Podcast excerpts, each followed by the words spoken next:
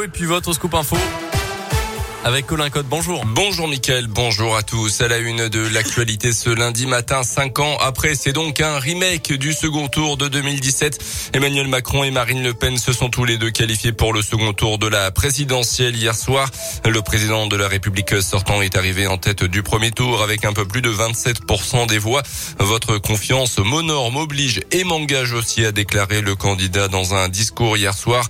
Il sera donc face à Marine Le Pen, la leader du Rassemblement national qui a obtenu un peu plus de 23% des voix. Le second tour, c'est dans deux semaines désormais. Le président qui arrive en tête également du premier tour dans l'un avec 27% des voix, suivi par Marine Le Pen à 26%. C'est l'inverse en Saône-et-Loire où la leader du RN obtient 24% des voix, deux points devant le candidat en marche. Autre résultat marquant hier soir après ce, premier tour, ceux des Républicains et du Parti Socialiste avec respectivement 4,7% des voix pour Valérie Pécresse, 1,7% pour Anne Hidalgo, véritable choc pour ces deux partis de gouvernement qui n'obtiennent donc même pas les 5% nécessaires pour le remboursement des frais de campagne. C'est le score le plus bas de l'histoire du Parti socialiste à une élection présidentielle. Emmanuel Macron et Marine Le Pen talonnés aussi avec 21,9% des voix par le leader de la France insoumise Jean-Luc Mélenchon. À noter hier que le candidat du Parti Reconquête, Éric Zemmour, obtient 7% des voix. Il a d'ailleurs appelé dans la foulée au second tour à voter pour Marine Le Pen. On écoute la réaction d'un des représentants du Parti Reconquête dans la région.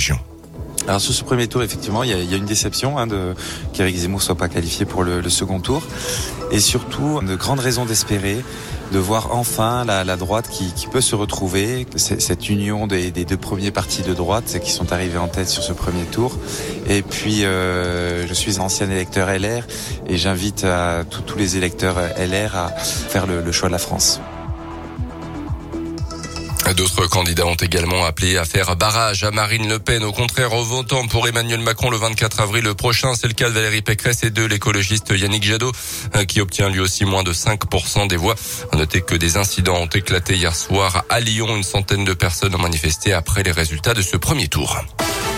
À retenir également dans l'actualité ce matin dans l'un, ces difficultés en ce moment sur la ligne TER entre Lyon et Bourg-en-Bresse. A priori, il y a un problème de signalisation à hauteur de Saint-Paul-de-Varax. Un train a déjà été supprimé. A signaler aussi cet accident de la route hier après-midi sur la départementale 53 à Virieu-le-Grand. Une moto a terminé sa course dans un ravin. Le pilote de 18 ans était seul en cause selon le progrès. Remonté sur la chaussée par les pompiers, sa habitants de la commune s'en tire sans blessure grave. Conscient, il a été transporté au centre hospitalier de pour des examens. Un mot de sport avec la fin de la 31e journée de Ligue 1 de foot. Hier et Marseille l'a emporté 2-0 contre Montpellier, confortant donc sa deuxième place au classement. Dans l'après-midi, Lyon n'a plus faire mieux que match nul, un but partout sur le terrain de Strasbourg, reste dixième au classement avant de recevoir l'équipe anglaise de West Ham en quart de finale au retour de la Ligue Europa. Ça sera jeudi soir. Et puis à noter aussi ce week-end la belle victoire nationale du FBBP contre Boulogne-sur-Mer, un succès qui permet aux Bressans d'être quatrième au classement de national ce matin.